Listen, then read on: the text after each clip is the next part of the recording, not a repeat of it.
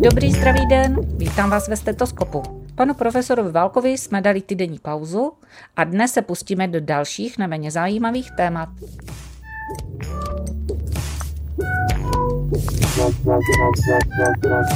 Pane profesor, ještě se vrátím trošku k intervencím. Hmm. Právě když jsme se na vás připravovali, tak Jana se mě ptala na váš titul EBIR. Je. Při, přibližte, co, co to znamená. Víte co, víte, jak je nejjednodušší způsob získat atestaci? Povídejte, to mě, mě jako bude za pár let zajímat. Vymyslet si obor e, a pak tam tu atestaci zkoušet, protože ti první, co zkouší, si ji musí navzájem dát.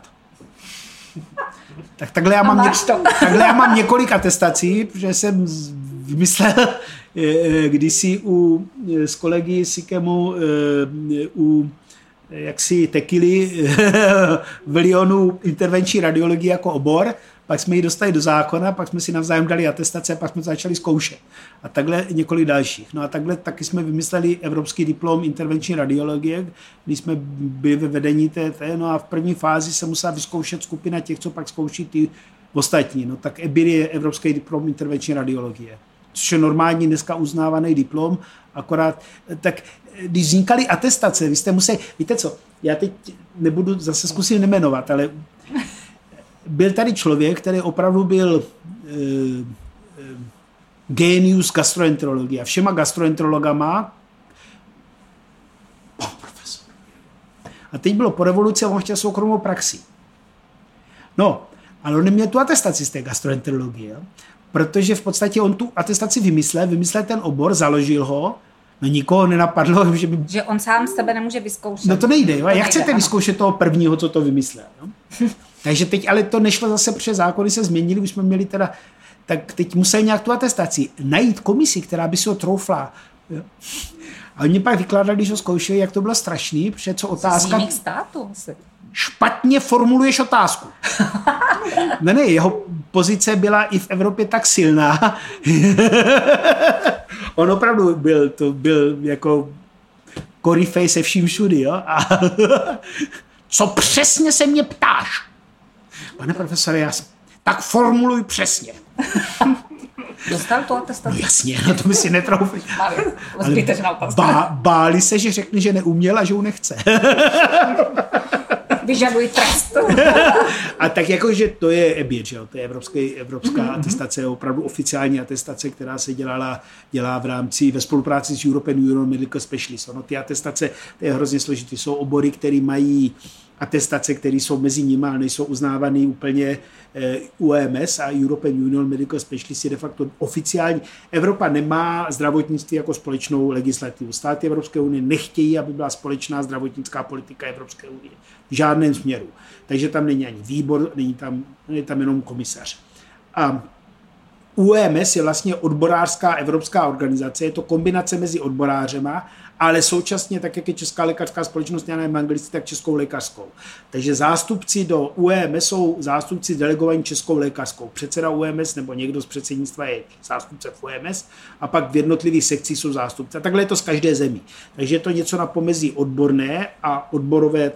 A to UEMS, ten prezident European Union Medical Specialist, je de facto poradce Bruselu, co se týče o strategii zdravotnictví v Evropě. Takže když Brusel přijímá nějakou direktivu, řekněme Euroatom, nebo direktivu o kontrastních látkách, nebo o zákazu některých zdravotnických prostředků, nebo tak konzultuje vlastně vedení UEMS jako odborný konzultant. Tak jak tady ministerstvo konzultuje Purkinku, tak e, Brusel konzultuje UEMS.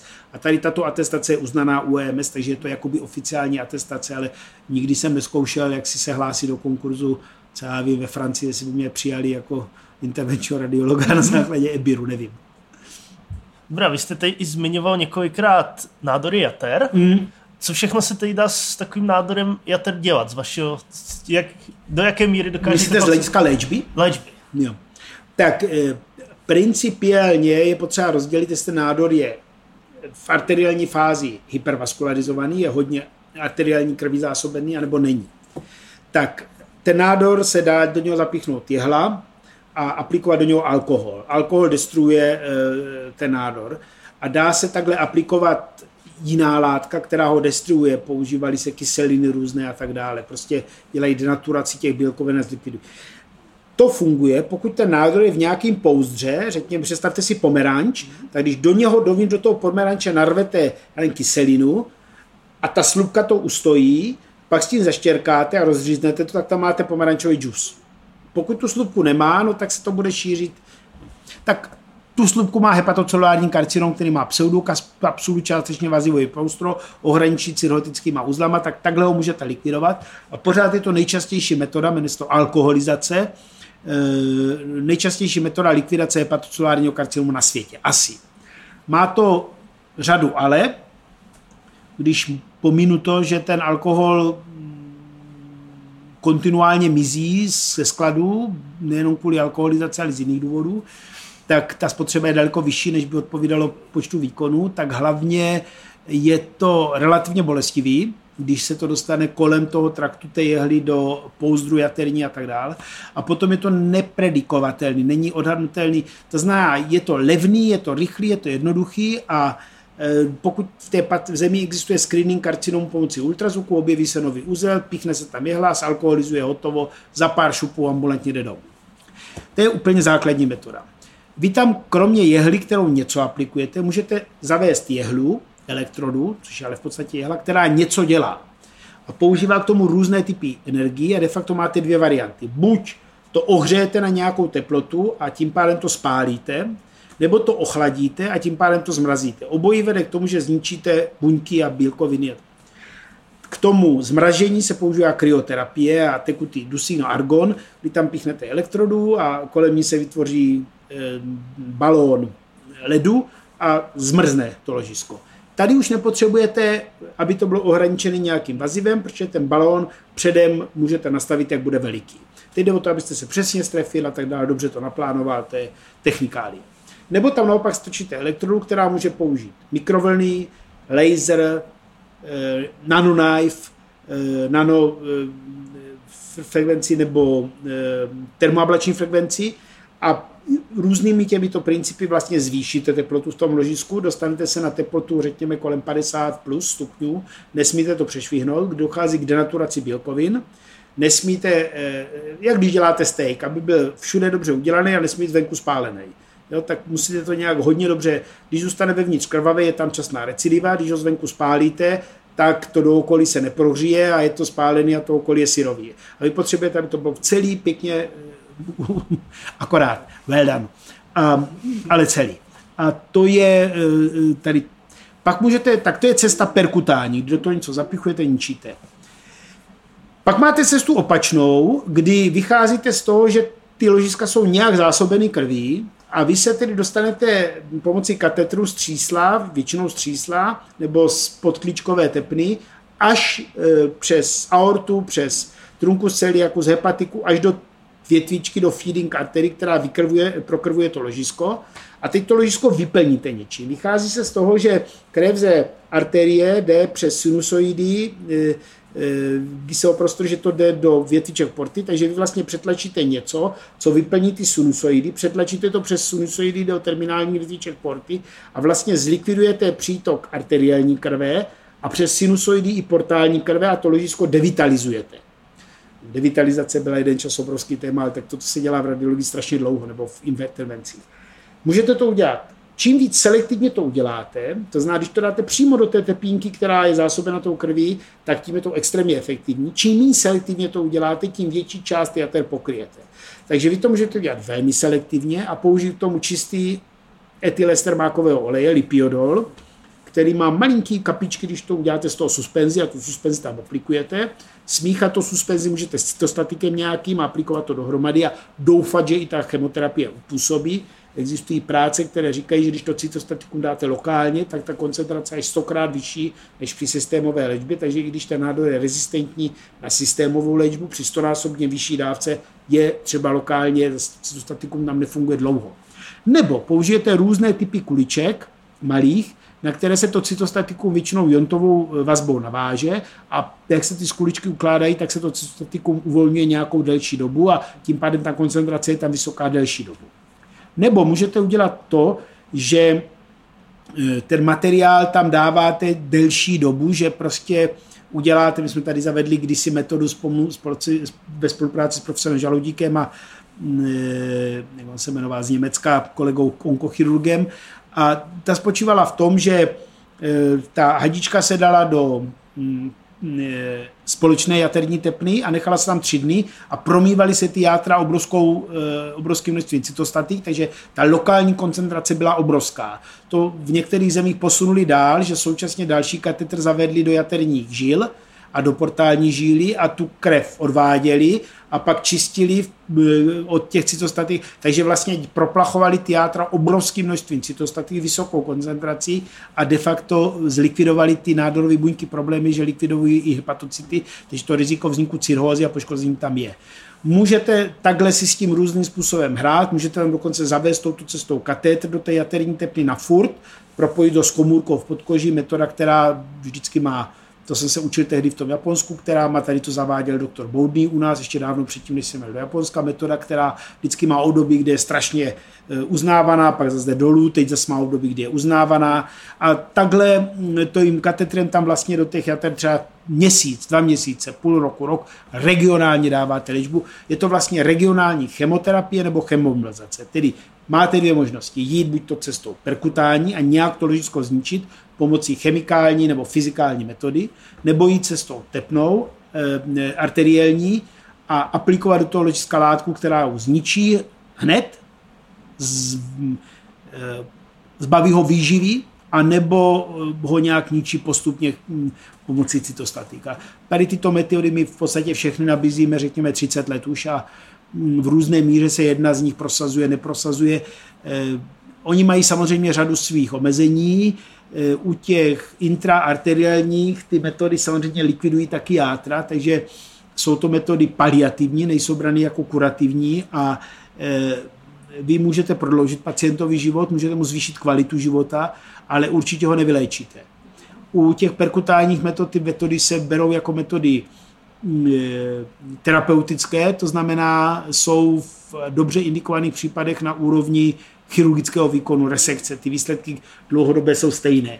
Ale eh, těch ložisek musí být nějaký definovatelný počet, já třeba maximum tak pět ložisek, víc bych si netroufl, a ty ložiska nesmí mít eh, rozměr větší než 3 cm. No, teoreticky, fyzikálně můžete dělat 5 cm, 7, 8 cm, ale co je pár pracujících v republice, ve světě, který se do toho pouští, ale to je něco, co je logisticky u nás naprosto nerealizovatelný i v mé pozici a mm, navíc k tomu potřebujete velmi speciální vybavení a i tak se jedná o kazuistiky, které dokladují, že se dá jít ještě někam dál. Standard je 3 cm, proto je klíčová ta diagnostika, sledování těch pacientů a zachytit to ložisko včas, malé. A pak ano, pak ten efekt té metody je výborný. Tento den jsem dělal 4 pacienty.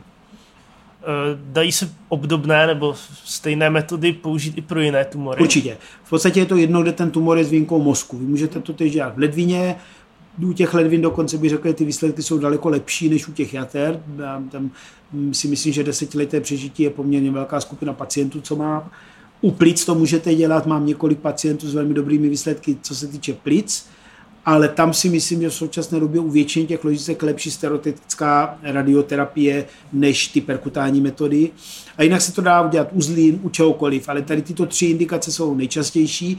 Pak je to možnost u prostat, jenomže tam těch možností je tolik, že eh, ty možnosti kompetují a de facto strašně záleží na lokálních zkušenostech, podmínkách toho pracoviště.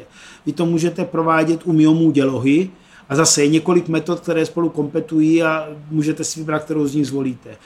Prakticky se to dá dělat u jakéhokoliv ložiska, ty perkutální metody, a ty arteriální ty se běžně dělají kdekoliv, kde prostě chcete zastavit přítok krve. Tak ho zastavíte. Aneurizma jako benigní ložiska takhle řešíte taky. Vidím a slyším hlavně, že máte dar řeči, krásně přednášíte, ale mě jako naprostého neznaboha v tomto oboru jste velmi zaujal. Jaký jste zkoušející? Mm. Ale já už dlouho, já už dlouho, no takhle, to, to slyší studenti lékařské fakulty, ano. tak eh, jsem hodný zkoušející a pravidelně zkouším. no, ale neskoušel jsem už 10 let. a metoda Monte Carlo platí na lékařskou fakultu. Víte co, to je hrozně těžký. Tak jako zkoušení podle mě je vůbec špatná cesta ověřování znalosti studentů. Já principiálně nerad zkouším, protože to je... Eh, nedá se spravedlivě zkoušet. Jsme jenom lidi. Prostě nikdy nebudu zkoušet, eh, jak si v květnu eh, určitou skupinu studentů stejně jako jinou skupinu studentů, zvlášť, když budou přiměřeně oblečení. Tak to prostě je. A má to každý. Nikdo, jako, mm, jak lidi, jako je profesorka Táborská, těch je strašně málo. Pak samozřejmě já mám vždycky pocit, že ten první student to ještě třeba neumí, ale ten šestý, ten už to slyšel šestkrát, tak to, to zase neumí. No? Když zkoušíte, jako je hrozně těžký mít v sobě tolik jaksi eh, pedagogické schopnosti, protože my jsme pedagogové, my to nestudujeme. Já sice mám pedagogický minimum, protože jsem učil na zdravkách, dokonce jsem měl náměstka zástupce ředitele po revoluci na jedné ze zdravek, ale, ale to nic nemění na tom, že de facto jsem pedagog eh, jaksi amatér. Já jsem nestudoval pedagogiku. A tak, to zná, to je taky věda. A jak si eh, být objektivní u zkoušky, je neskutečná výzva, že? tak já se to snažím, protože se znám, eliminovat tím, že zkouší komise, na druhé straně sestavte tu komisi tak, aby si mě troufla říct, že nesouhlasí. Že? Taky není. Jo? Tak u atestací to řeším tak, že v podstatě nikdy nikoho nevyhodím. Jo? Protože si říkám, no tak jako on se někde stejně uplatí a pokud ten člověk 6 let studoval, 5 let se chystal k atestaci, tak jak ten systém, co si má myslet o systému, tak jako poslanec bych měl měnit systém a ne to řešit vyhazování od atestace. Na druhé straně se tak strašně bojí, že ti, co si jenom trochu nevěří, tak tam radši nejedou. A už nikdy nikoho nepřesvědčím, že od atestace neví. To zná, v době, kdy jsem zkoušel, tak jsem měl, se obávám hroznou pověst jako zkoušející. A nic mě nebylo platný, že když se podíváte na výsledky, tak já měl daleko lepší jako známky u těch zkoušek, vlastně daleko víc Aček, než třeba Jarmila Skotáková nebo Krupa nebo dokoliv jiný, daleko méně vyhozených. No? Vy jste a... z nich vždycky Ne, já jsem byl tak nepříjemný u té zkoušky, že prostě ten dojem asi zřejmě ta pověst, která, no, a protože vím, že nikoho nevyrazím, tak jak si jsou, řeším to jinak, že jsou tak jaksi ostrej. A vám jdou opravdu ti nejlepší. A tak to není. ne. No a dokonce, když jsem pak někoho vyrazil, to sekretářka to vždycky byla na ty. Já jsem nespal, teď jsem se budil, tak to vždycky bylo v půlnoci. Paní sekretářko, už jste to zapsal do ISA? Ne! Tak on to, já jsem nad tím on to uměl, dáme mu Bčko. Takže ona věděla, že známky musí zapisovat až třetí den, protože když zapisuje hned. Takže ano, ano, vy jste to změnila. Ne, se ty, ty, teď výčili, si říká, ty, to za vyhodil. Ona tam pak plakala, krvíste, pan. Ona ti říkala, že vlastně teď sama tady bydlí a teď rodiče nemá, jo, Maria. A ona to uměla vlastně.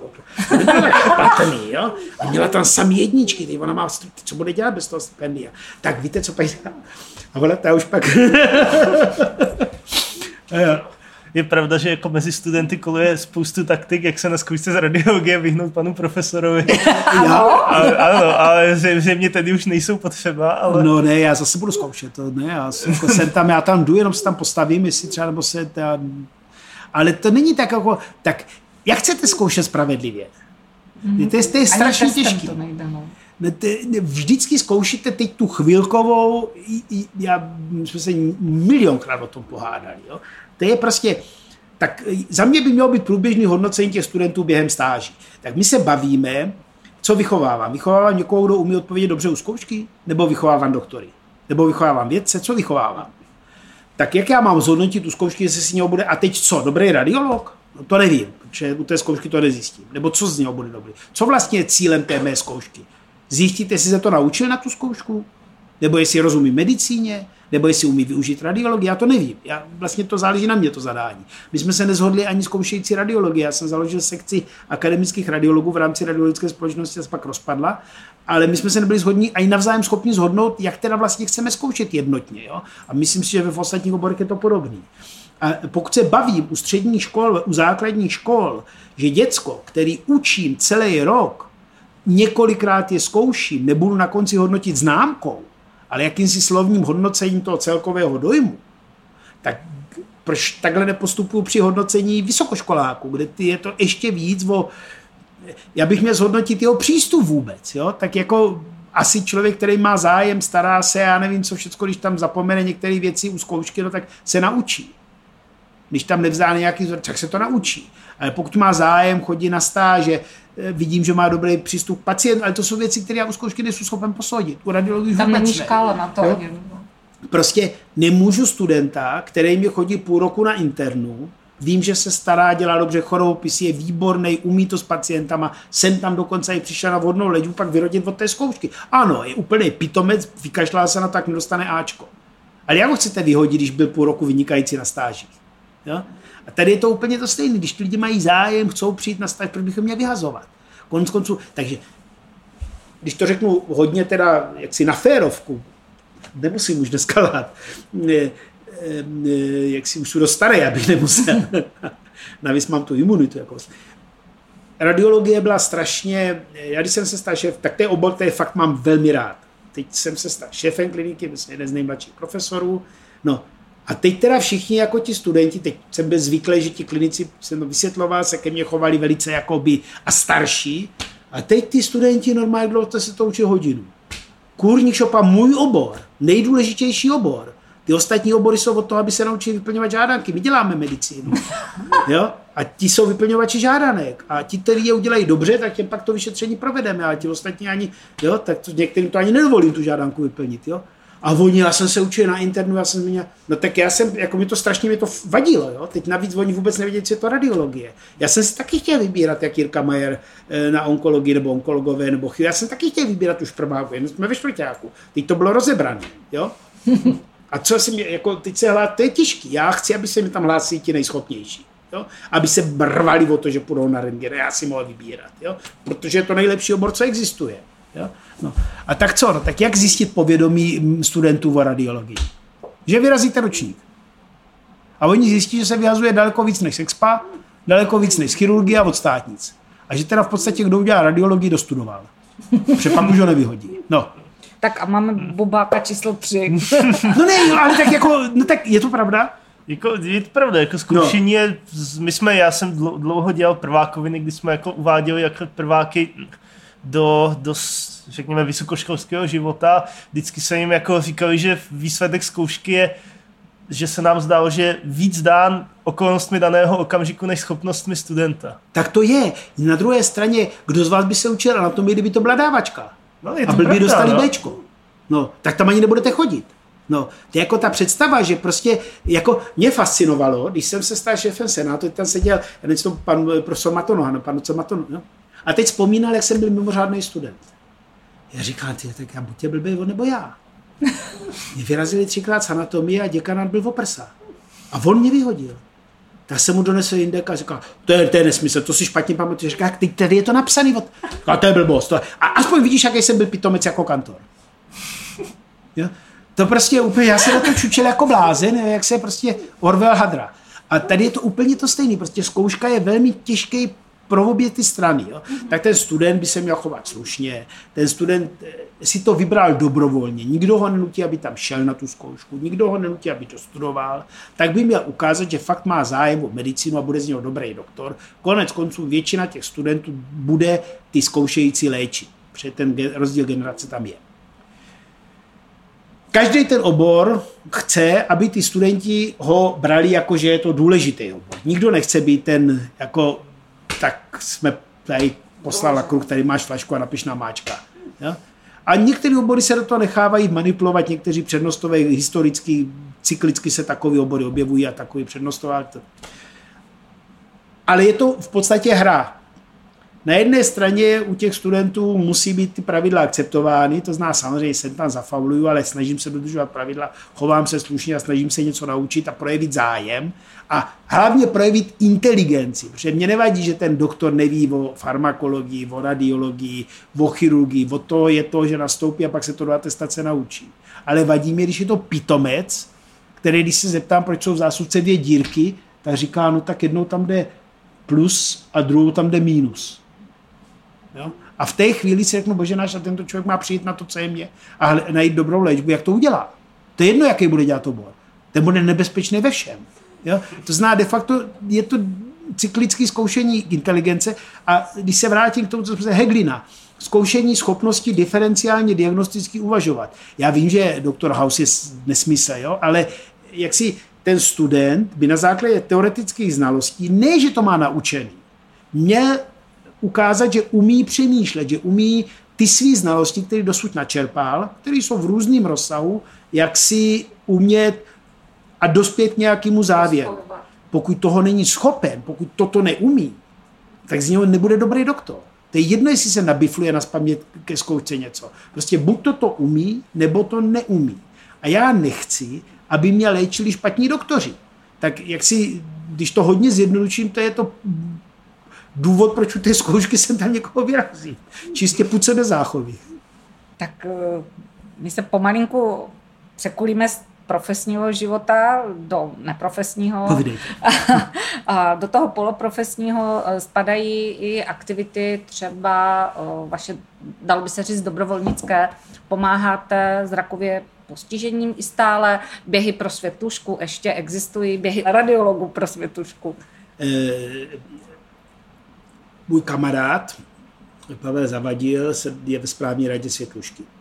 A e, já furt přemýšlel prostě nějak, já ani nevím, jak jsme se s tou světluškou seznámili, s tou organizací nevědomých. No ale v principiálně jsem přemýšlel, jak je nějak podpořit a na druhé straně, jak teda tu radiologii, aby taky nějak pomáhala. No, tak jsme se domluvili, že uděláme běhy pro světlušku, radiologové, co v ní běhali, že jo, tak e, dávali startovný a teď se vybrali vždycky nějaký peníze, 20 tisíc, 50 tisíc, 100 tisíc, to se dalo světlušce, několikrát jsme to dělali, dokonce jeden jsem dělal ve Vídni na Donau Insel a v rámci Evropského kongresu No a samozřejmě jsem musel běhat, že tak já žádný sportovec a běžec nejsem, že by si myslel ti nevědomí, protože když vám ho dají, vás přivážou s ním, že s ním běžíte, takže mají, jenže jak o nich nevidí, tak nemají pod sebe záchovy. Oni prostě běží a vůbec se nedívají, kam běží, protože to nevidí. Že jo? Čekají, že to vidíte vy, ale vy po půl kilometru taky nic nevidíte, tak běžíte dva, že jo?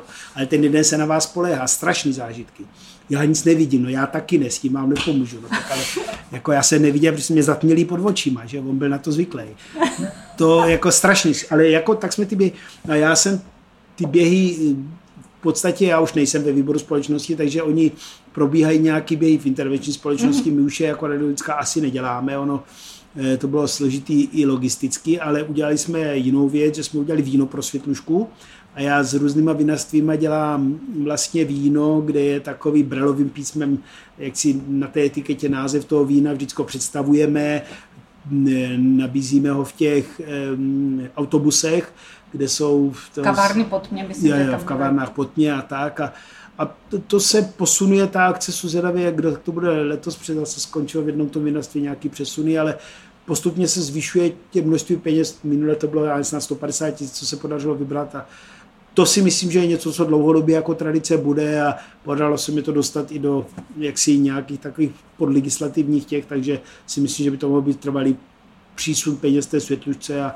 já akorát vždycky na tu etiketu napíšu nějakou takovou filozofickou úvahu, aby pak to nějakým vinařství nebo s někým to v Praze vždycky otvíráme, křtíme a, a je to pěkná věc. Tak teď už upustíme ten i poloprofesní svět a mě nedá se nezeptat. Máte čtyři děti. Je, žena taky, no. Vaše žena taky. Jste se pěkně spotkali, sešli jste se. Spadla jablka daleko od stromu, anebo máte někoho, kdo jde ve vašich šlepějích? No ne, tak oni, ty děti zase nejsou úplně největší. Tak syn eh, eh, studoval u nás na lékařské fakultě a nastoupil na rentgenu a tak tady je to, linie pokračuje. Jo, a tak to je, prostě já, nevím, já nemyslím, že je to úplně správné, nebo není úplně dobrá, jako eh, to je jeho problém, ať si bojuje svůj boj. Mm-hmm. já, Třeba si prošlape svoji cestu. No, nebude to mít jednoduchý podle mě, ale to je jeho problém. to je, já jsem zažil pana docenta Rota, jeho syna u nás a eh, nikdy jsem Tomášovi nezáviděl, protože to bylo vždycky těžký a to se jmenoval aspoň jinak než tatínek. Protože on byl Milan a Tomáš byl, syn se jmenuje taky Vlastimil, to si úplně, eh, ale to je jedno. Tak to se, druhý syn dělal matfis a teď dělá architekturu a studuje architekturu a žena je architekt, chán je architekt, tak on se pomamil. Teda, se to, ale on je tady v tomto směru takový eh, dcera, to je, ta chtěla studovat psychologii, a tam jsem teda jaksi, e, tak já do toho mám co mluvit, že nás se mě už se nikdo na nic neptá, ale ale, ale já jsem teda jak, tak přece jenom ještě zvážila eh, tady eh, ten biostatické analýzy, ten Duškův obor. Pře, to si myslím, že jsem zajímavý. A tak ho nakonec studuje, protože on dělá hodně matematiku.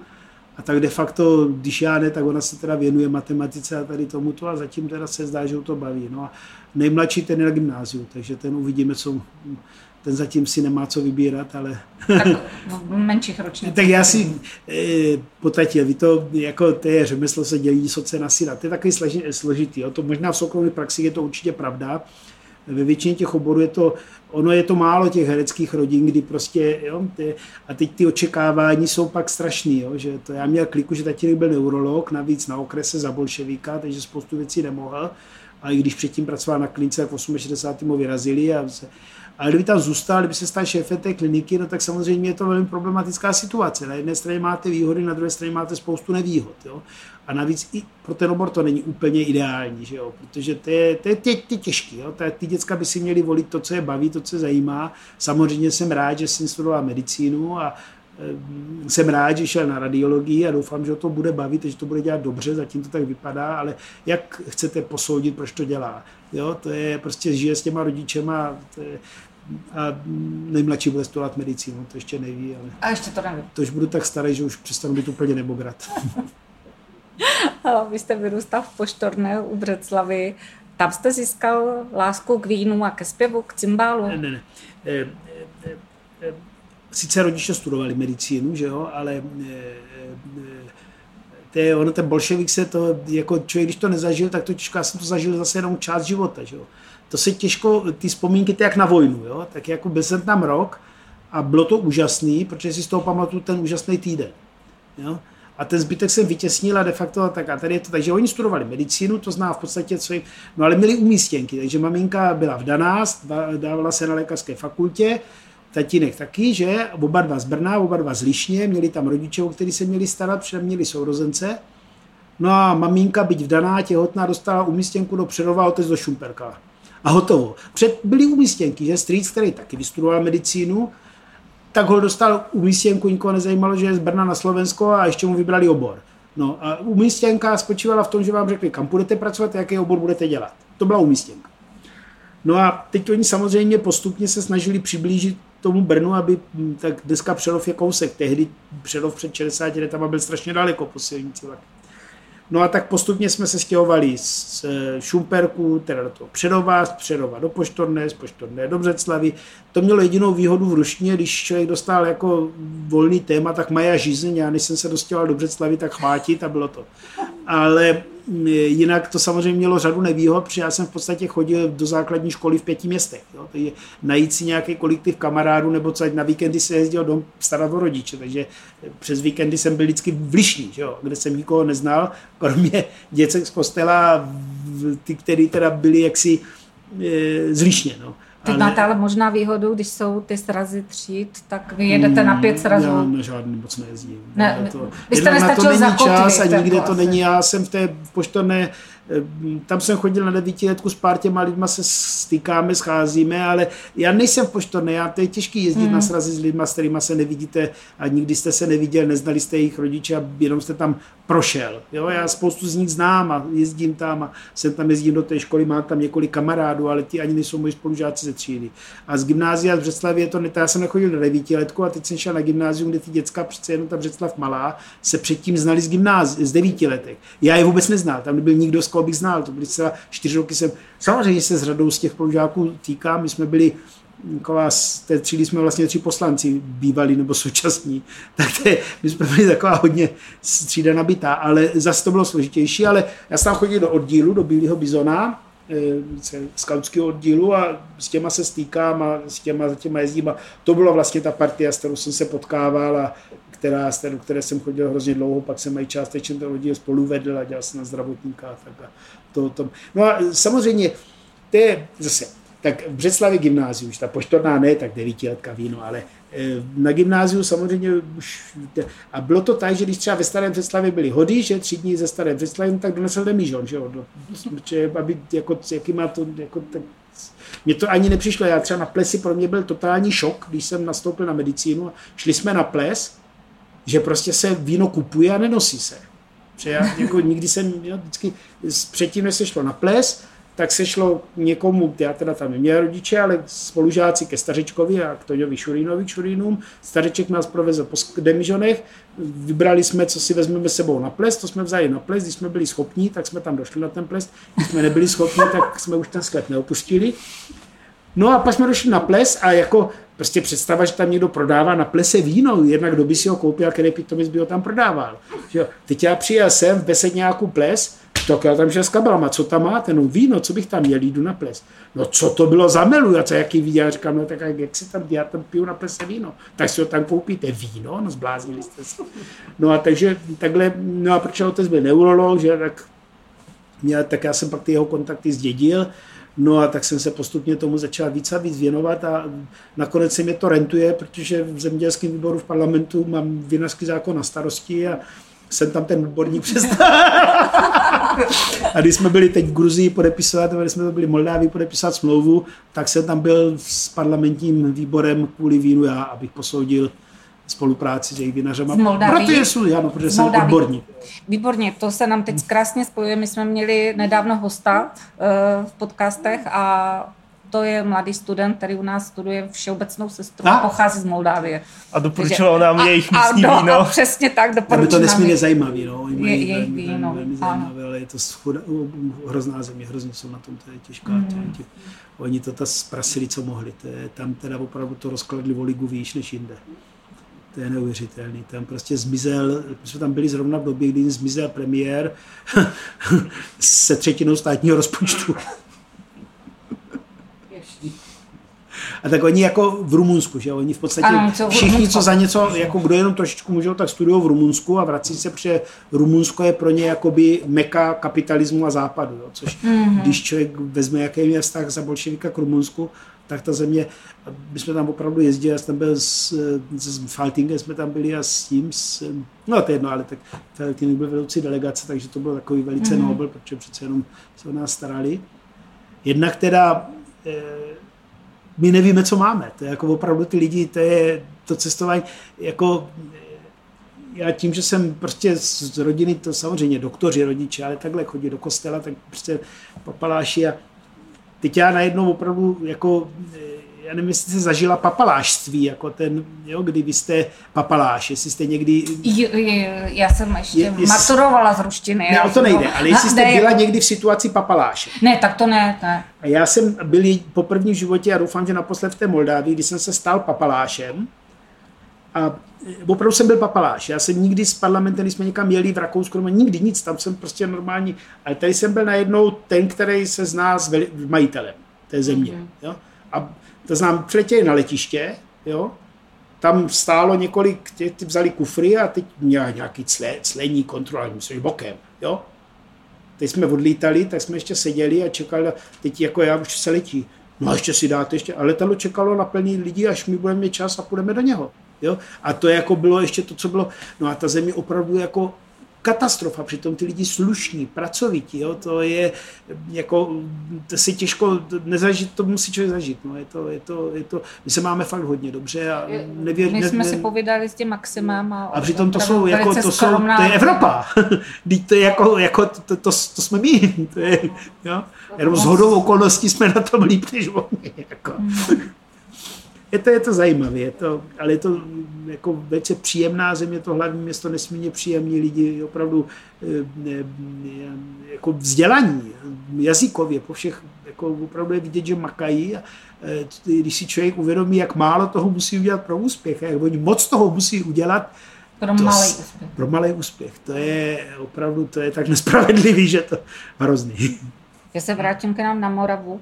Eh, Kdy jste se srazil s cymbálem a se zborovým zpěvem? No ne, tak my jsme měli na gymnáziu, my jsme měli paní profesorku Kaněrovou, že, polifonii, a e, ta, jak si, to byl, to byl opravdu špičkový sbor, Mm, my jsme s tím vyhráli dokonce i e, nějakou, tam byla ještě divadlo, Regina, a to divadlo Malý forem, ona byla opravdu můj manžel, pan profesor Kaněra, její dcera pak e, tak se tomu věnovala. Ona pak po revoluci pracovala na ministerstvu jako pověřená přes sborový zpěv, jako na kultuře. a zná se s Zimmermanem a tak dále. Opravdu byla umělkyně taková v nejlepším slova smyslu a učila zpěv na té gymnáziu, takže asi kreslení ne, protože jablko to maximum a zpěv jsem si vybral.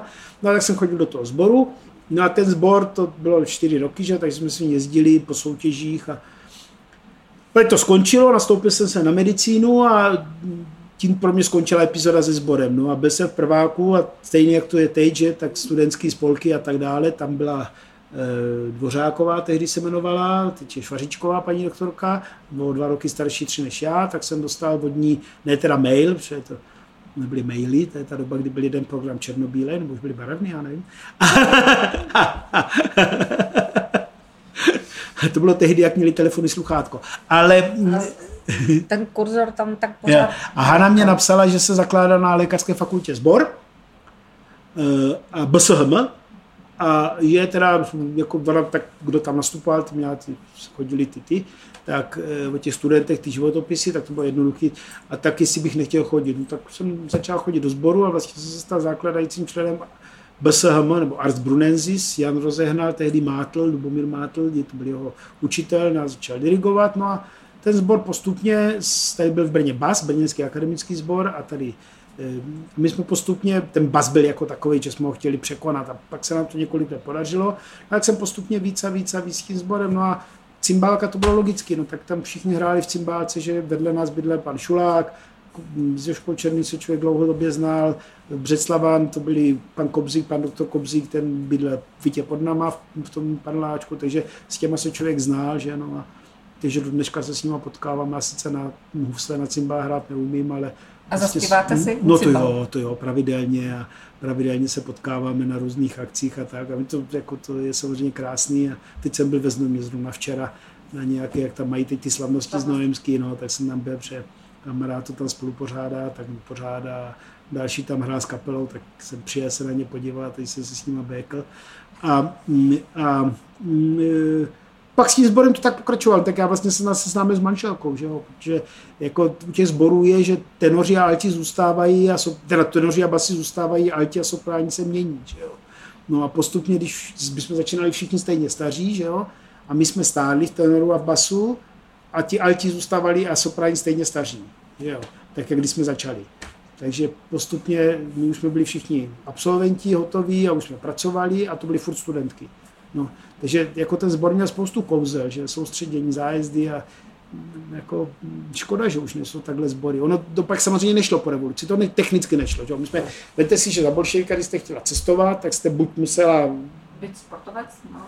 vrcholový a jezdit, nebo dělat něco. Ty sbory byly velmi podporovaný přes sbor, jak to měl Eh, pan bývalý prezident Klaus rozdělený, včetně jídla, co je pravicový, lezi, levicově, překledlo zelo levicový, hamburger pravicový a tak to biftek pravicový, že jo, svíčková levicová a tak. Tak, měl, eh, tak to bylo za bolševika, prostě bylo věci, co byly jaksi eh, levi, hm, správný, to byla vážná hudba, hlavně balet a zborový zpěv, že jo, a Big Beat to bylo špatný. A e, sporty některé byly, a některé byly špatný. No a ty sbory tím pádem měly svoji sekci, takže my jsme jezdívali, i za bolševíka vlastně jsme jezdívali na západ, pokud jsme vyhráli nějaké soutěže.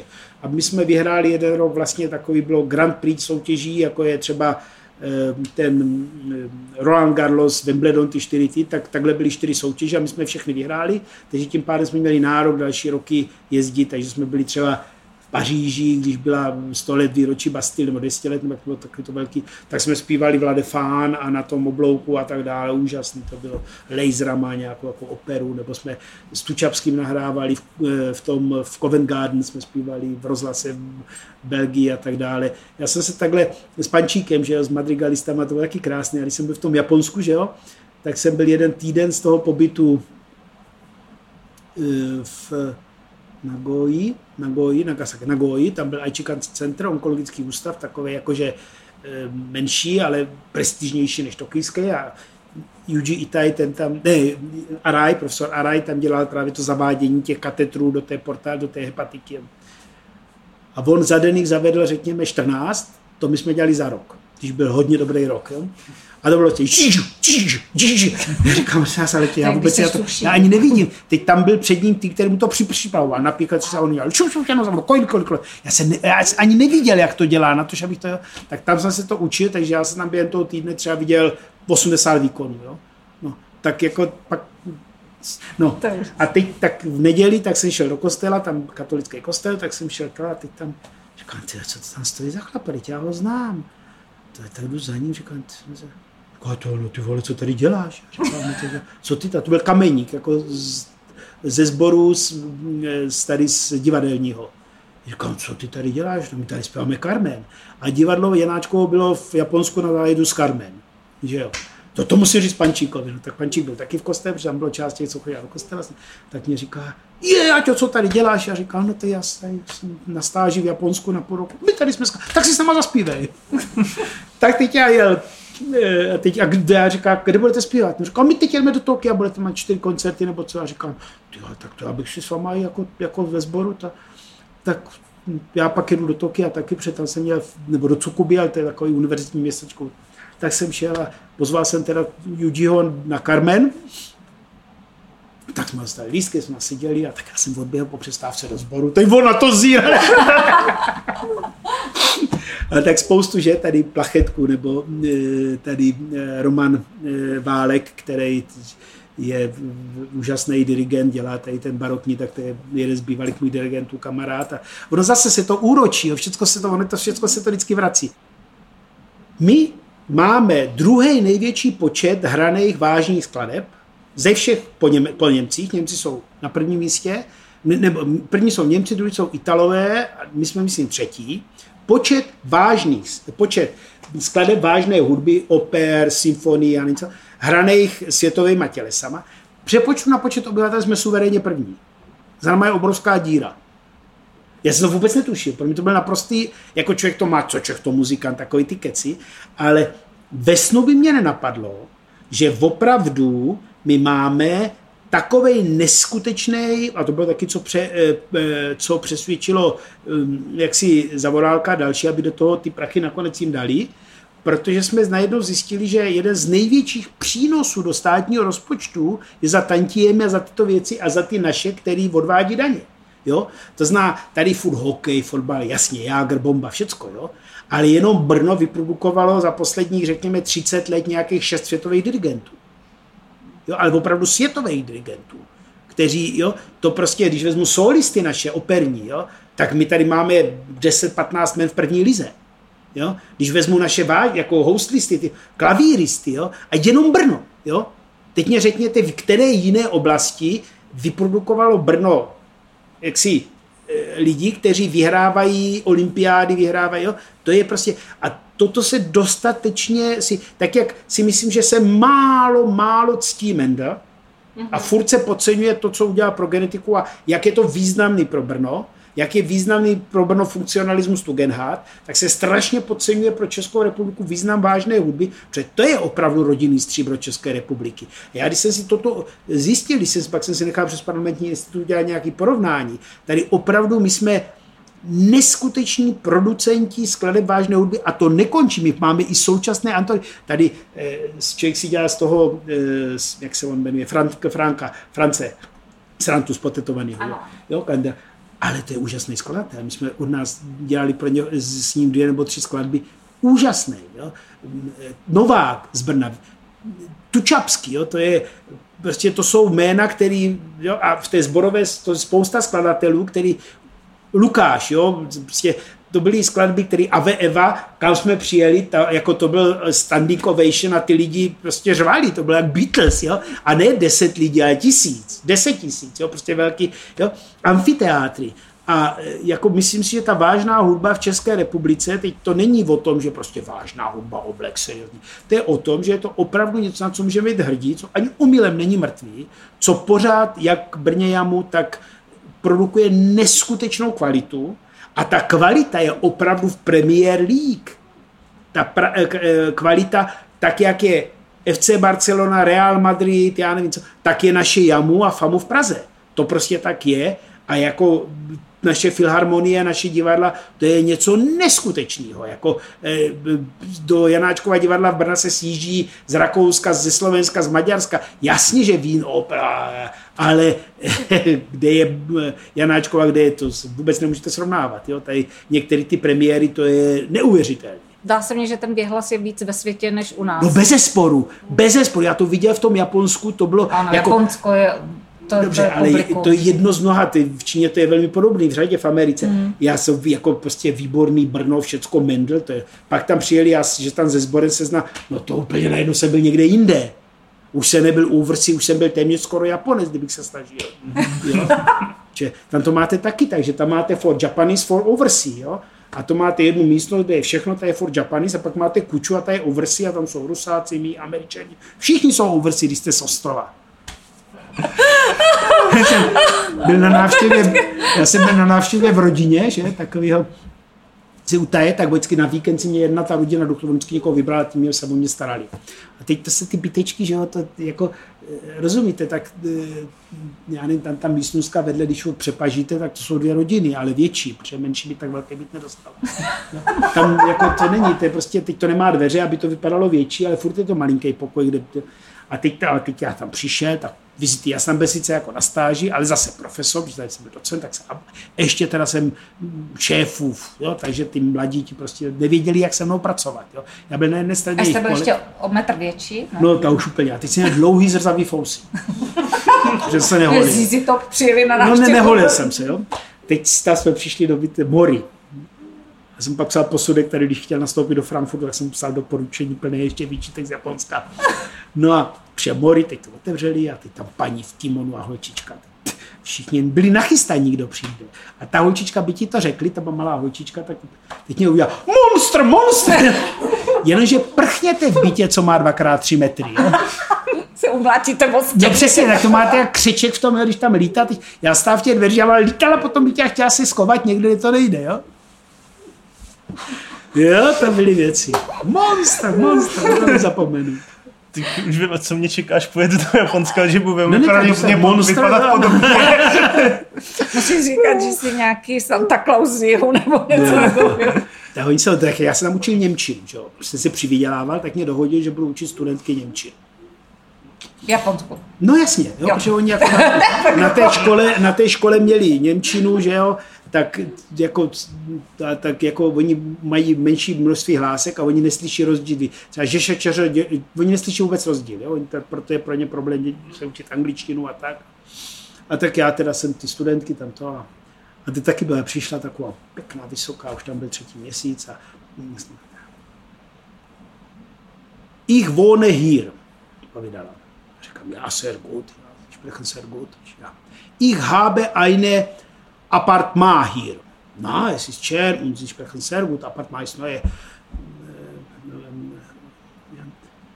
Und ich bin dort allein. Na, no, es ist nicht einfach, ja, sagen sie. Ich bin dort allein jeden Tag. Naja, na, leicht, Leben ist nicht einfach, ja, ich verstehe. Und heute auch, ganze Nacht.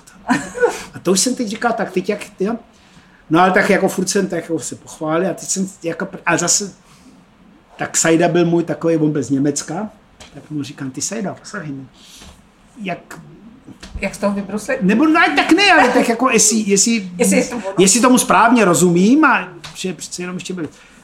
Ty on se úplně, no, to, on se mě přišla pochlubit, co se mi naučil, že jo. Já Vůbec. reagovat jenom trošičku jinak, než jsem reagoval. Už tady nesedím a sedím někde v Japonsku, protože teda mě zavřeli samozřejmě.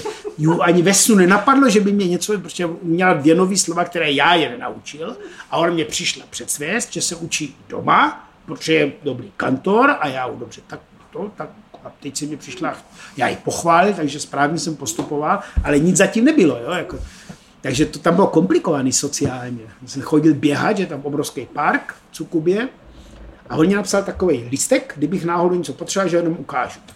A já tam, oni mají dva kopce, Fuji San a Tsukuba San. A ta Fuji, to je Fuji Mountains, to je jako ta homole taková. A to jsou, to je v San, to je jakože to posvátná hora. Tak Tsukuba San je taky posvátná, nahoře je, nahoře je Shrin a jde tam po schodech, ten, takový ten jejich červené station, to je, a jde tam po schodech navrch a je to takový, jakoby, oni se zastavují. A mně to přišlo, že je to blízko, takže si zaběhám tam. Jsem tehdy hodně běhal, on to bylo asi 30 kilometrů, tak já po hodině a půl, když to bylo furt stejně daleko, jsem si říkal, že to tak blízko není. Jenže jak jsem běžel, já jsem si, mně to přišlo, že to je furt rovno, jo. Tam je to vždycky rovno, když vidíte kopec, jo? ale zpátky nevidíte kopec. A najednou jste byli po hodině a půl běhu uprostřed zástavby. Jo? A ta, to vlastně, ta, to musíte, tam, je, tak, tam nemáte jako město, cedula, další město. Já jsem furt běžel Cukubou, jo? ale hodinu a půl, že jo? takže prostě mimo mý možnosti se vrátit zpátky. Já jsem běžel zpátky třeba hodinu a v podstatě se nic neměnilo. Furt jsem byl ve městě, teď jsem ani nevěděl, jestli směr je správný. Navíc tu horu jsem měl za zádama, no a když běžíte od hory kterýmkoliv směrem, tak máte furt za zádama, jo? To je, no, to je jako to, jdu na sever, jdu na sever, jdu na, sever na jich, jo? tak furt mám horu za zádama, jo? ale ten úhel se mění, jo? tak teď já cedulku, jo? a teď ten chlap a tak jsem tu cedulku, tak ty domorodci ti prchali, když jsem to je samozřejmě spocený, že jo, teď v tom ještě ty elastino. A teď ty fousy, jo, no, tak jak bych taky prchal, kdybych se viděl, ale tak jsem si, a teď ten papak nějaké, tak, tak jsem papíry, taková slečna, když začala šíleně smát a normálně zavolala taxi, odvezli mě do Cukuby a se furt se smála a to. Tak aj poděkoval jsem, došel ubytcent a ráno říkám se a tam byl napsaný. Tady ten bílý cizinec není nebezpečný. Kdyby prosil o pomoc, dovezte ho do Cukuby, do toho hotelu, kde jsem bydlel, ráno se za mnou stavte. Nesmíte se ho bát, vypadá divně profesor Itaj. A to jsem tam měl jako lístek, kdyby se něco, abych to ukázal. Je, jo, to byly... Nebo ve Filadelfii jsme, to bylo taky v tom 80. 91. nebo když jsem tam byl s tím, a s nebeským, že jo. Teď ve Filadelfii muzeum moderního, Liberty Bell, že jo, a muzeum moderního umění, kde mají ty rodé sochy tam má, že jo. Tak, tak budeme, víkend byl volno, protože ono takhle, my jsme přijeli, když se začíná, logická otázka postbolševická, začíná se v sedm. No tak na sedm musím jít práci. Kdy můžu dom? Do půl čtvrté pracovní doba. No tak do půl čtvrté beru kramle. Ale protože můj šéf byl profesor Benda, sociální genius, tak vím, kamkoliv člověk přijde na stáž, kitku a bomboněru sekretářce. Protože kdo vede kdo vládne, kdo rozhoduje sekretářka. Někdy to tomu šéfovi řekne, někdy mu to ani neříkám, že je pitomec, nevzdělatelný, nemá Tak já za pár dolarů, co jsme měli sebou, v podstatě je celá výplata, že jo, tak jsme koupili bomboněru, kitku, dali jsme to sekretářů, jo, dobrý, ruku líbá, všechno. Za tři dny si nás zavolal a povedám, aber, but uh, professor Benda want to shake hand on the morning. My jsme anglicky moc neuměli, tak jsme z toho pochopili, že ráno každému chce podat ruku. Pán mu mě osvítil uh, when he preferred to shake a hand on the morning, mm, approximately six o'clock or before. Tak jsme věděli, že tam musíme být půl šestou, protože si námi a on povědá, uh, profesor Laufer like to say goodbye in the afternoon. No, to už jsem věděl, že se musí zeptat kdy. Tak říká, mm, it's depend 8, 9 in the evening. Takže sice se v sedm přicházel do práce, o půl čtvrté se končilo. Ale rukama se třepalo. Ano, ale ráno od půl šesté byla snídaně, kterou platil Laufer a tam byly Dunkin Donuts, kafe, všecko, takže tam jsme se zdarma najedli. Laufer se s náma se všema viděl a e, odpoledne jsme tam byli tak dlouho, až přišel profesor a tak naskledanou a šel pryč a to už jsme mohli taky vařit. Dobrý. A byl pátek a baba zase si mě zavolá a říká, a že někdy tam pan profesor chodí v sobotu, v neděli se podívat, jestli někteří studenti mě potřebují pomoc.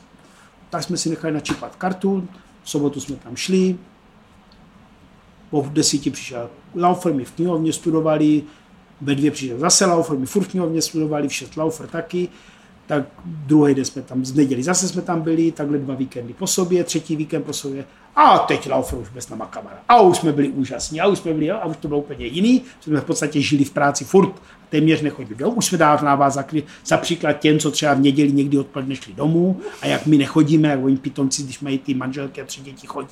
A takhle z nich ta budoucna, ať si z nás berou příklad. No. A teď řekl, a teď si něco odpověď, protože my jsme měli stipendium tam, ale to měl on, takže nám vždycky dal nějaký peníze. Tak nám dal každým 50 dolarů, aby jsme si to přes víkend užili a máme v sobotu volno. A ať si jdeme vyhodit z kopítka. Jo? A řekl nám přímo, na co si máme, jako, si máte kam si máme vyhodit z kopítka, ale byl hodnej, tak normálně by nám dal lístky, říkala, ale protože jsme teda, tak nám dal peníze, kdyby je. No, a to nebylo moc, jo? bylo to na ten Liberty Bell akorát a na ten moze, a tam my jsme chtěli stejně. A teď jak tam jít? Tak teď pojedeme metrem, nebo pojedeme tramvají, nebo co. A tak tam to bylo krásný, ta Filadelfie, že jo, sluníčko bylo hezké, takže se prondeme, jo. Tak ono, tak v Americe se prochází pitomci, tam se nikdo normálně neprochází. A ve Filadelfii už. Tak my jsme se šli ze studentského městečka přes takový čtvrtě, který pak už byli v Brooklyn vysloveně a mm-hmm. byli tam, tam proti tmavé zdi ani nebylo vidět, že tam někdo stojí. Pak jsme šli přes jakýsi most, kde už byly jenom ty krabicové městečka z Papundeklu. Jsme se, a zase jsme se postupně dostávali do cib... A tak jsme tam šli, šli jsme na Liberty Bell, pak jsme se zase vrátili pěšky zpátky, hodinu a půl tam, hodinu a půl zpátky, ale tak jako tady normální procházka, i když jdete po Praze. Že? Teď pondělí sedánek, ten byl té šesté ráno nebo půl šesté a to. A tak co? Teď oni tam seděli všichni a teď co? a, kde jste byli? My, že jsme byli jako Liberty Bell a muzeum a on povídá, no tak krásný taxikem, říká, no, no, já. A you used bus? Říká, ne, my jsme ne. To je volna, vy jste jeli metrem, jako to prostě teď vyčítí, že... Dobrodružství. A my říkám, ne, my jsme nejeli. Tak teď už nevěděl, jak to, to you rent a car? No, we walk. Yeah, a to the taxi, or to the subway, ne, we walk to the, uh, yeah, a to the taxi, tak jsme si chvilku hráli tu hru, kam jsme šli, my jsme mu nakonec vysvětlili, že jsme šli až, až. tam. Teď ty lidi na nás zírali a teď jako asi čtyřikrát, protože nevěřili, že tam není jazyková bariéra, že jsme fakt pěšky šli eh, z toho studentského města přes ty čtvrtě, kde jsou všichni, tehdy denně tam bylo třeba 20 vražd, jo, no ale by to takhle jako, jo, začínal, tak že jsme šli pěšky až tam a zase zpátky, ve zpátky jsme šli večer, to už byla tma, jo, přišli. A teď chodili celý den se na nás dívat různý, jo? tak já jsem se takhle seznámil s profesorem Bosňákem, který vymyslel bosňákovou klasifikaci, protože Lafrum uh, si ho, ho pozval, pozval, aby ukázal ty pitomce, co v podstatě jediní v historii Filadelfie šli pěšky z kampusu až do města a v noci se vraceli zpátky, žijou, jo? A on na nás zíral jako a vysokoškoláci, doktor radiologové a pak jsme si potřásli rukou a já znám Bosňáka, jo. Úžasný. Pozval nás pak Laufer na chatu, jeli jsme do hlubokého forest na chatu. Tak brána, teď tam byla Deep Forest, tam nás pustili, tam byla jeho chata, neměl sice kolem plot, ale bylo jasný, že tam už je vedle jiný, jinýho, on měl kus toho Deep Forest, Forest byl jeho, kus uh, Nature Sea byl taky jeho a pak tam byl vedlejší Deep Forest a byl Nature. A teď v tom hlubokém lese, to byl fakt les, jo, tam stromy popadaný po země, takový to bylo jakoby pseudopra, ale normální. Že večer si uděláme táborák. No a plus on nekoupil dřevo. Teď my jsme úplně nevěděli, jak to myslí. No a on, že teda na to dřevo táborák, jo, No tak my s nebeským, no, tak tam soušky ležely na zemi, jsou, jo, jo, jsou, jo, teď tam měl sekeru, tam je pilu, tak jsme pok... Tam se začali scházet lidi, a teď zírali na nás a my jenom pořezali ty stromy, naštípali to, já jsem to teda udělal, teď jak já byl v tom skautu, tak umím tření dřev, jo. Tak když už frajeřina, tak jsem tam tak půry, vzal jsem si to otřel, teď jsme to zapálili tam, tak to má 50 kolem tipy a Laufra to, a ty oni, že jsou z východní Evropy, doktoři radiologie, a říkám, it's check it's come on. Every day. A od té doby ve Filadelfii jsou turistické kroužky. A, to neví, ale jako, a je tam založený scout. To, to, prostě to se to nevymyslíš, jo? Že žena za mnou přijela do Japonska, že jo? Teď tady člověk přece jenom mladší o hodně, no tak to a Jenomže tam ty ženský jsou opravdu, teď já nevím jak teď, ale na, když jsem tam byl tehdy a ono naposledy jsem tam byl úplně stejný, to je tady furt nějaký mýtu nebo tak, tak tak oni nejsou tak vysoko, aby se vůbec dostali do fáze, že je někdo ošahává. Jo? Tam ty ženský nikdy tak daleko nebyly. Teprve se dostanou do té fáze, aby je někdo ošahával, pak teprve můžou debatovat o mýtu. Oni jsou ještě o level níž. Jo? To je, a, takže třeba, já nevím, do hotelu jsme šli pro novomanžele. Jo? Jsme spali v osace. Dajčiči. A teď tam portýr vidí mě, jak nesu kufr, žena teda taky kufr, tak vyběhl, mě vzal kufr, druhý portýr zamázval před fotobuňkou, aby se bílí. Jsme prošli, dveře se zavřely a žena tam stála i s kufrem, jo. Že jako, z, jo. Nebo vešli na procházku a žena, teda, že zapomněla něco na pokoji, tak si šla pro klíč, jo, šla na recepci.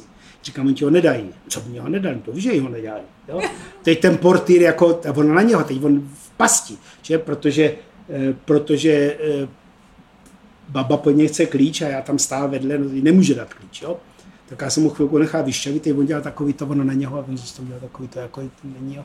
Tak já, a teď na mě zoufali policie a říkal,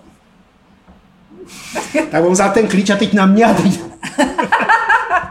Vlezli do metra, tam nastoupila těhotná. Teď jsme seděli, žena se postavila, těhotná si sedla, nastoupila druhá těhotná. Postav se!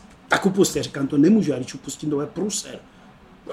Tak jsem se postavil. Teď baba ječela, okamžitě vystoupila, protože prostě úchyl, nebo co, jak je, prostě, rozumíte, jako manželka... Oni to ani nevyžadují asi tady. No, ani prostě jim to, nechápu, co se, že to samozřejmě postupně se, ale prostě tak, mm-hmm. jako ten Itaj, ten byl hrozně konzervativní, hrozně prostě konzervativní, hrozně moderní a Německo a on ne, a dcery klidně svobodným matkem, to jedno a klidně s Američanem nebo a s Korejcem, jo, a prostě toto, jo.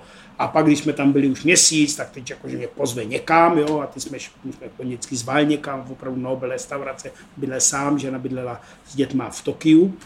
Teď tam jsme se prdli, protože to už jsem pak se dozvěděl, že on mě nalíval a sám si nenalíval. Myslím, že abstinent a ne, on čeká, že já mu začnu nalívat. To jsem zjistil po třech týdnech, tak už jsme byli kamarádi. Tak, a, tak jsme tam vlezli, tady jsme se prdli saké a teď on jako tady v tomto hotelu před rokem opatrovíš jedl princ se svojí manželkou. Jejich. Syn, následně budoucí císař. Jo jsem se vůbec, jako to je jenom a, to jídlo dost hnusný. Jo? To, všechno stálo o dvakrát, třikrát tolik. Jo? A tady tento, který prostě je velmi západní a ženy svobodný matky a on žádný tradice, jo? tak jako vrchol, co mohl, tak mě vzal do hotelu, kde opatrovíš spal eh, princ před několika, před rokem třeba jednu noc a to teda jako a on vůbec tradicionalista není, ale jeho pozice byla obrovská v té, proč? No, ta on má bydlí, že z oken vidí císařský palác. Což je prostě, jo, ale ženy klidně svobodný matky z Korejca. No, takže, jako, a takže prostě manželka musela chodit dva kroky za mnou. Ona nesměla vedle mě. Ne, je to, je to strašně zajímavý. No. Oni třeba mak, mak je heroin. Jo, mak je, tam není mak, mak je droga. A ty žena dovez, tak a říká, tak makový štrudl dovezla, jo? A ty, jako, protože ta, tak já jsem dělal snídaní pro ně a tak tvarůžky, že standardně, aby viděli, protože oni mě tam mučili s těm smrdlavou sojou, to je taky smrdlava, to bylo horší než tvarůžky. A teď já říkám, a ty sladký, takže štrudl. heroin, heroin. Říká, to je štrudl s makem, no heroin. tak jsme normálně jedli heroin jiný kraj, je to, je to, je to strašně zajímavé a jako vždycky to nakonec nějak se prováže s tím dalším. Mm-hmm.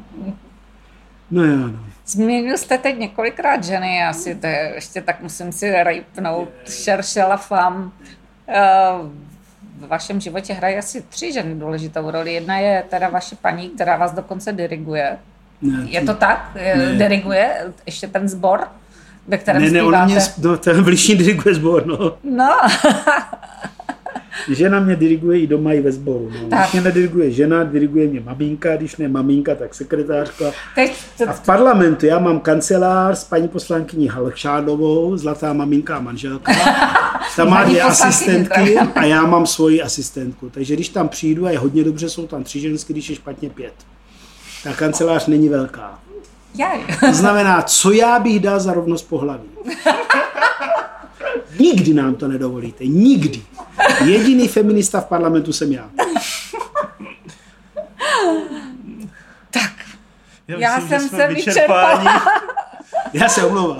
ne, ne, ne, vůbec se nemluvujte, to bylo moc pěkný. Uh, my jsme vyčerpali úplně otázky, Kubik určitě odborný a určitě ze společenského hlediska asi všechny, ale přece ještě úplně jednu otázku. Uh, říká se, že vítězové bývají smutní a máte ještě nějaký cíl, co máte Je, před spoustu. Je, povídejte. Spoustu. Nějaký sen, který se vám ještě nesplnil. Ne, tak sny, nemyslím jako tak, zlepšit handicap golfu, ne? Třeba. Ale ne tak cíle, tak určitě, tak cíle taky teď jsem, říkám, stal jsem se náměstkem Centra informatiky v Bojnicích, to je zase výzva určitá, tam jsou neskutečně šikovní lidi, to centrum bylo výborný a teď já akorát tam dělám nějaký manažerské organizační věci a mm, jako je to velice zajímavý. V tom parlamentu to je, co tam vlastně třetím rokem, pokud budu kandidovat v příštím roce, nevím. Pokud se ty strany nějakým způsobem spojí a propojí, tak samozřejmě tam je spousta výzev, spousta oblastí, které se věnujete. Prostě ten zdravotní výbor je zajímavý, zemědělský je daleko zajímavější, že musíte studovat věci, které jste nestudoval. Že jo? Tak určitě nemám vědecký odborný výzvy, protože na to už starý. To je jako už nikam ve vědě se, tam prostě tam do 40, co uděláte, uděláte, co neuděláte, neuděláte. Tak to prostě je to tak, to je zbytečný. Prostě eh, jezdíte někam na západ a je vám 50 a jste ten, který se chce učit a který se chce, tak jste za pitomci, že jo. To je prostě nejde takhle. Tady jsou věci, které nijak nezměníte, je to dáno věkem, že jo. To třeba ta poslanecká sněmovna takhle nemá, že jo. Mm-hmm. A je, to je určitě velká, určitě velká výzva. Člověk eh, jako v podstatě dětí a vdali se, měli děti, vnuky, máte tisíce věcí, na které se můžete těšit. A já si, já si myslím, že eh, lidi se strašně soustředí, to si nemyslím já, někde jsem to četl a myslím si to tím pádem, že lidi se strašně soustředí na věci, co nemůžou ovlivnit, na ty sny, plány, cíle, který, když jste věřící, tak máte věřit tomu, že to teda někdo prostě má promyšlený a když nejste věřící, tak víte, že s tím stejně nic nenaděláte, jo? že náhoda něco všechno. Místo, aby se soustředili na ty věci, které ovlivnit můžou. A těch je strašně moc, že? tak každý by se měl soustředit na to, co ovlivnit může, tomu věnovat maximum a co nejvíc to ovlivňovat a vykašlat se na nějaký dlouhodobý plány, a který stejně neovlivní. Pak tím stráví strašně času s plánováním, představou. Já vždycky si vzpomínám na ten film ze školy, jak ten kantor té matematiky si tam plánoval, v kolika ti letech se ožení, pak bude první dítě, dělat na, 30 let dopředu. Ano, no. Citované básníky. Ano, vlastně, ano. ano. A pak bum ho, najednou bylo potřeba něco a byl bez dětí. A byl bez peněz. A všechno bylo jinak. Jo? To znamená, Podstatný je, co je teď, podstatný je, co bude za hodinu, podstatný je, co bude zítra, podstatný je, to máte jedno v jakém věku, jako vy se můžete plánovat, že budete profesor, já nevím čeho, jo, ale zítra máte dělat zkoušku, tak to je to, na co se máte plánovat, jak se na ní naučíte, jak uděláte a pak plánujte další. Jo. A e, každý chce dlouhodobý plány, Přejete je takový, jako jo, teď to tam mám naplánovaný, to, to, to, to, to, a ono to není vidět, a pak řeknete, nějak to posunu. Jo? Ale ty věci, které jsou uchopitelné, ty krátkodobé bány, dneska se budu chovat někomu slušně, pustím někoho v tramvaji, někomu pomůžu, naučím se 10 stránek z knížky, napíšu dvě stránky do časopisu, já nevím, popíšu 20 snímků, to se nikomu moc nechce. Protože to je hned vidět a je to kontrolovatelný a člověk, hm, lepší jsou ty dlouhé plány a vize a ideje a myšlenky. Ono, každý ví, jak to udělat za 30 let, zvlášť když už bude po smrti. Takže já jako samozřejmě mám nějaký plány, chci něčeho dosáhnout v různých oblastech. Na druhé straně teď mám plán, abych udělal druhý čtení, co mě vysí na sekretariátu. Mám plán dvou schůzek, který mám naplánovaný na půl dvanáctou a na jednu, tak už tam čeká, tak musím tam jít. Pak mám plán, abych dodělal snímky do učebnice, co píšu s panem profesorem Zavoralem, gastroenterologie Mařatkovi tak tam musím dělat tři snímky. A to jsou věci, které opravdu bych chtěl dneska udělat a mám plán, že to zvládnu dneska, možná to nevyjde a něco z toho budu muset dělat zítra. A nějaký plán na léto? Budete cestovat? Jo, příští týden jdu na dovolenou, s klukama my jezdíme takový společensko-odborný, vždycky to propojíme, teď jdeme do Maďarska na víno a současně se budeme dívat na jejich informační systémy a na nějaké věci kvůli Paxu a je to takový, že je to sice dovolená a my částečně jsme na dovolené, ale částečně toho využíváme na neformální schůzky, teď je to o to jednodušší, protože se vždycky domluvím s, někom, s někým z jejich poslanců a tak se neformálně potkáme a snažíme se dělat nějakou takovou spolupráci akademicko-politicko-společenskou. No a pak jedu s rodinou na týden, když to vyjde, všechno uvidíme, jak bude vypadat aktuální situace s covidem a letos jsme vymysleli, že pojedeme jenom autem na dva dny do Rakouska nebo kam, pak do Chorvatska někam, tak tam mám něco předrezervovaný a uvidíme podle aktuální situace. Mm-hmm. No. Tak přejeme teda, vám to vyšlo. My moc děkujeme za vaši Já moc děkuji za pozvání. Měli jsme možnost nahlednout skrz vás, jak vy obyčejně nahlížíte na své pacienty dovnitř, tak tentokrát jsme si to vychutnali my. Přejeme vám teda, ať se vám splní aspoň tady ta letní cesta A ještě jednou moc děkujeme. Bylo to moc příjemné povídání. Já moc děkuji, bylo to taky moc příjemné, ani jsem netušil, že něco tak úžasného funguje a je to perfektní. Já moc, já moc děkuji, pane profesore, že jste se zastavil a doufám, že se nevidíme naposledy. No, když se neuvidíme, tak se nahmatáme na oči. Na oči, určitě. tak moc děkujeme. Yeah. Posluchačům děkujeme, že se k nám připojili opět.